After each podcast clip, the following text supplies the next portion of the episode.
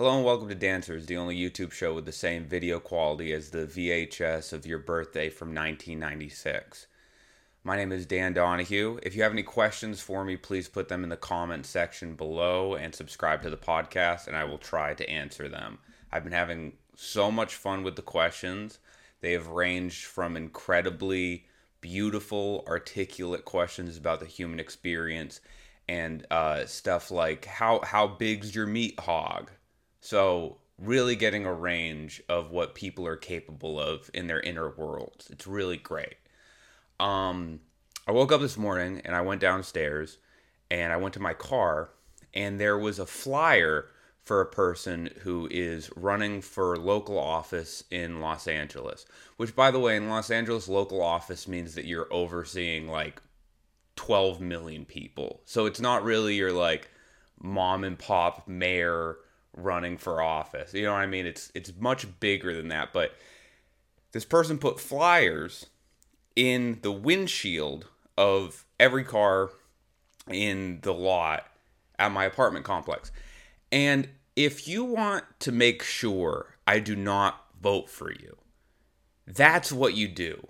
If you want to assure that you get 12 cars in the lot, 12 less votes, put a flyer in the windshield. I mean, who's coming downstairs and they see a flyer in the the little windshield wiper of their car and they look at that and they go, "This is someone I'm going to look into."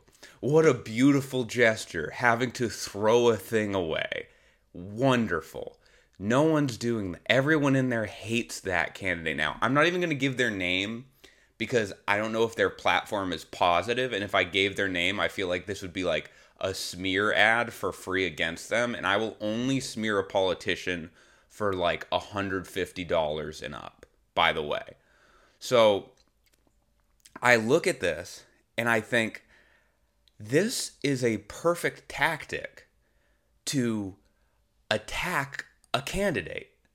Get flyers for them and put them in the windshield of people's cars. It doesn't have to, I'm not saying an attack flyer. No, no. A flyer that states their purpose and their positive attributes and put them in the windshield of every car in a neighborhood, that whole neighborhood swinging the other way.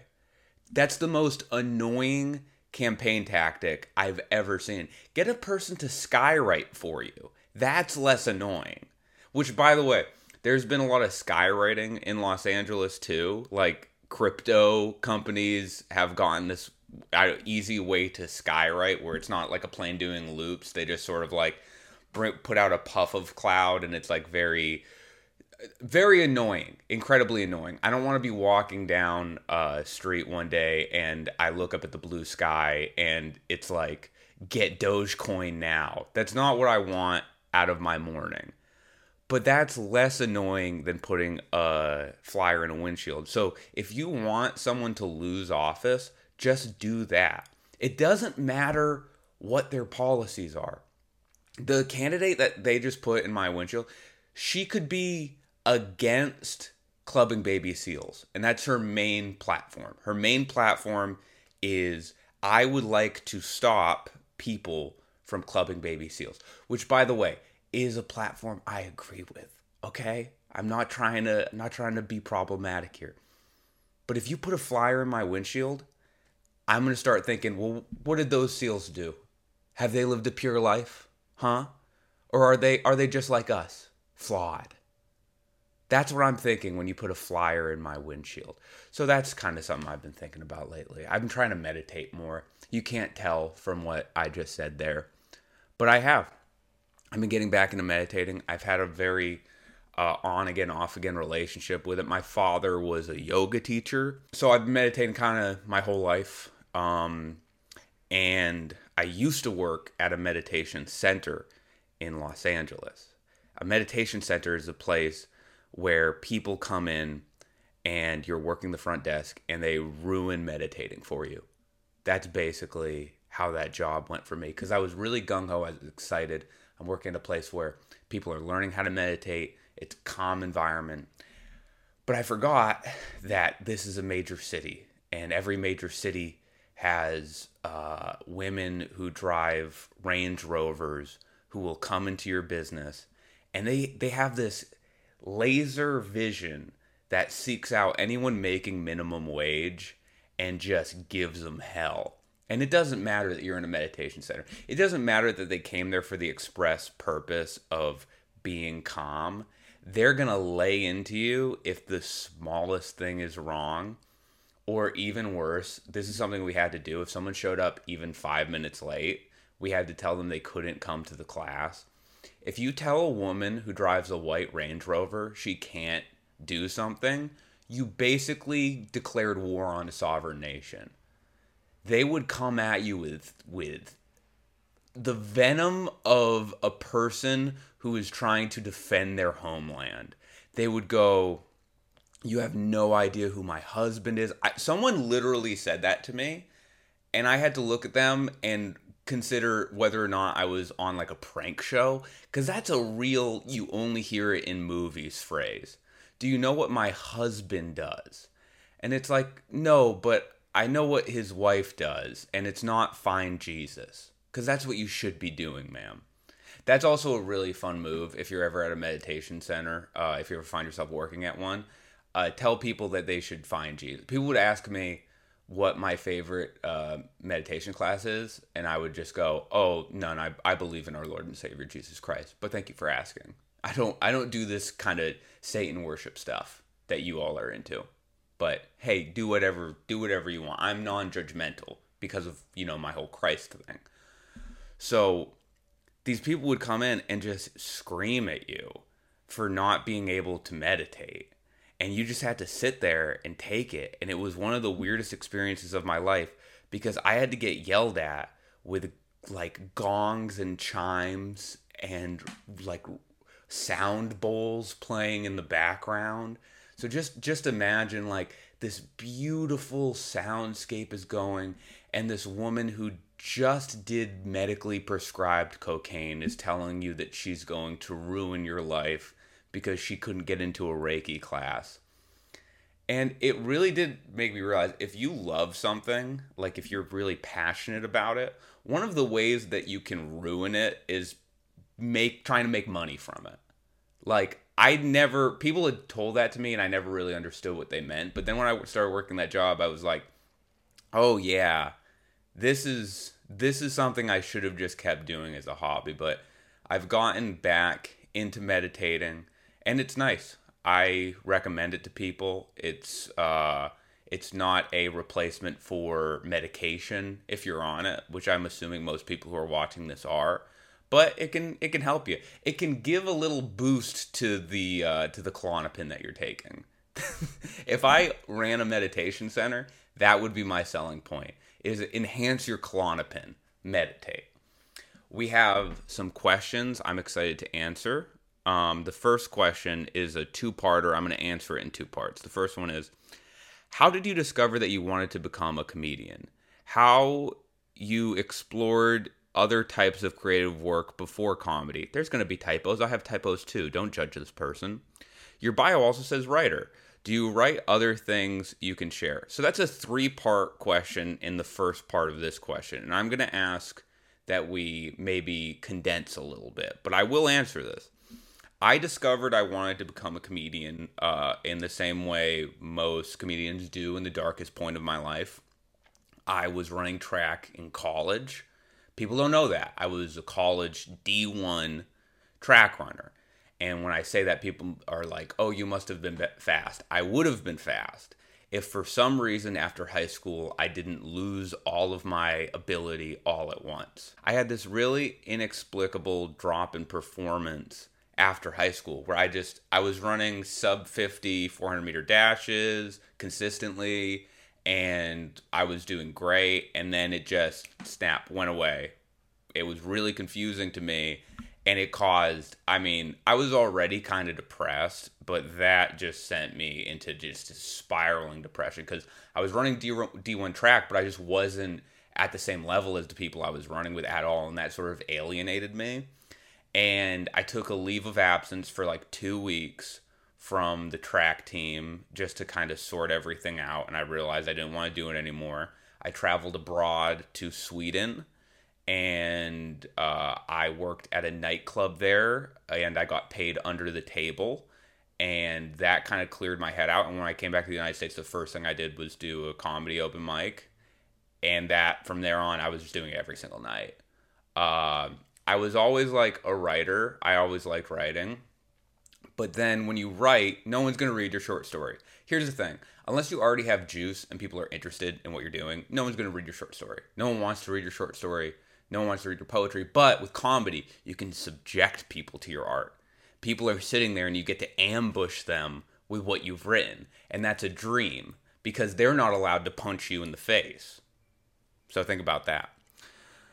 How uh, have you explored other f- types of creative work before comedy? I already answered that. Your bio also says writer. Do you write things uh, you can share? I don't write things I can share other than like the sketches and stuff. Uh, I write like screenplays and I've written TV stuff. And what that does is it gets you into meetings with people who say, This is the best thing I've ever read. We're not interested. Every meeting, every writing meeting in LA, they say, This is groundbreaking. This is the most incredible thing we've ever written. If we made this right now, it would make $200 billion. We're going to pass. So that's how that goes. And the second question is how do you feel when you perform live? Do you still get stage fright? Uh, do you have a preference between in person performance and recorded ones online? Easy answer definitely in person performance. Uh, I do get stage fright still. I'm not at a level of complete mastery with comedy. I've only been doing it for six years, which means any 10 year comic will be like, you don't even, you haven't even done stand up yet, which is really funny because a lot of them are bad. But I love live performance. It's not really stage fright anymore. If I look out into an audience and people are particularly drunk and surly, I get nervous that's not really stage fright. That's more fear for my own bodily safety after the show. Because if you say something that a drunk person doesn't like, they'll hit you. Uh, I don't know. I think that you guys know that. I think that that's one of the rules of comedy. If I'm going rules of comedy, number one is not uh, speak from your heart. Number one is remember a drunk person will hit you. They love doing it. That's rule number one of comedy. Rule number two, speak your truth. Rule number one, a drunk man in a parking lot in Costa Mesa, California will take a swing and he's got nothing to lose. Uh, so I hope that answers your question. Question number two Hey, Dan, love your comedy. Hey, I love you. Uh, but what's it like being a smaller internet comedian, especially in such a big city like LA? It's not bad. I know what you're saying because in LA, you're competing for stage time with big acts like really famous people, which I'm obviously not. But having an internet following gets you in the door, and then you just have to do good at stand up. That's kind of what it is. I have very often been brought to shows where people think I am bad because they've only seen my TikTok and they assume that I just do that. They think I I only do kitchen joke videos and I just got out of my kitchen. It's my first time out of my kitchen and I'm trying stand up comedy for the first time. So it, I love those situations because I've been doing comedy for like six years, but very consistently, and I'm very proficient at it. And when I get up on stage and I do well, it feels nice because people can sometimes expect that you're you're like JoJo Siwa trying stand up for the first time, which by the way would probably be great. She would probably be better than me. She's very confident and comfortable in her own skin, which uh, I am not. Don't let the shirt fool you.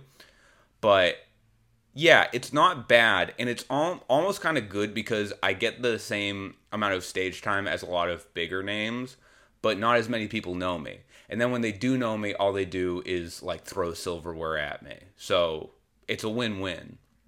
The third and final question. In your videos, you mention having a ton of jobs. How many jobs have you had, and which is your favorite? Um, I have had 12 jobs total, uh, which is a lot. And I'll name off some of my favorites. I'm going to lose some here, but uh, Gravedigger Waste Management, which is picking up trash by the uh, by the Wareham beaches in Massachusetts. I did uh, janitor work in Wareham also. I did assistant carpentry and assistant demolition for a private renovation of a home. I have done construction supply sales. I've worked at a restaurant. I have worked at a nightclub. I have worked as a physical therapy aide. I have worked in a factory putting together LED walls for concerts. And I've been a personal trainer. I'm missing two jobs there. The question being, what is my favorite? It was working at the graveyard. Working at a graveyard at 14 years old.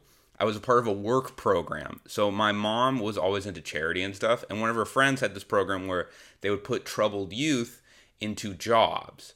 And I was like, that sounds great. Am I a troubled youth? And my mom said, You could be. And I said, Yeah, let's make me a trouble. So they put me in this group with troubled youth who needed summer jobs so they didn't stab people. They said, Well, if we don't put Kevin in a job, he's going to take a shiv and attack his neighbor. And that's who I was working next. That became my best friend, is Kevin. And we were working at a graveyard in Wareham. And I it was mostly landscaping. It was mostly weed whacking. They would just give me. I'm 14. They would just give me a weed whacker and say go around the headstones and hit them. And my favorite story from it is I didn't know how to use a weed whacker, so I was weed whacking these headstones and I hit a teddy bear that was on one of the headstones by accident with the weed whacker. But I don't know if you know this when you hit a teddy bear with a weed whacker, it's a massacre the stuffing comes out, it flies everywhere, the teddy bear falls. There's it's debris, it's pandemonium, and the wind is high, so all the stuffing is going. And I go, I have to tell someone about this. So I go to my boss and I'm like, hey, I just did uh, I just did some accidental desecration on that grave. I'm so sorry. What what do we do? Do we call the family? Like what happens? And he looks at it and he goes, they'll think ghosts did it. And I was like, this is great. Public Works is awesome. If you work for like the town of blank, you're the coolest guy ever. Because you'll do your job, but just barely. So when he was presented with the idea that he would have to do any more than his job, he was like, you know what? People, people believe in stuff. They're to think it's ghosts. We're to let this one slide, Danny. And that was my favorite job ever. I dug a grave by hand because there were these cemetery plots that were old, right? They didn't make them so equipment could get through. So they're really tight together, so you couldn't get a backhoe into it. It's just too tight. The headstone's just too tight. You would have to run over headstone. So you would have to go there and dig it by hand. And me and my friend Noah Martinez had to dig a grave by hand, and it was drizzly.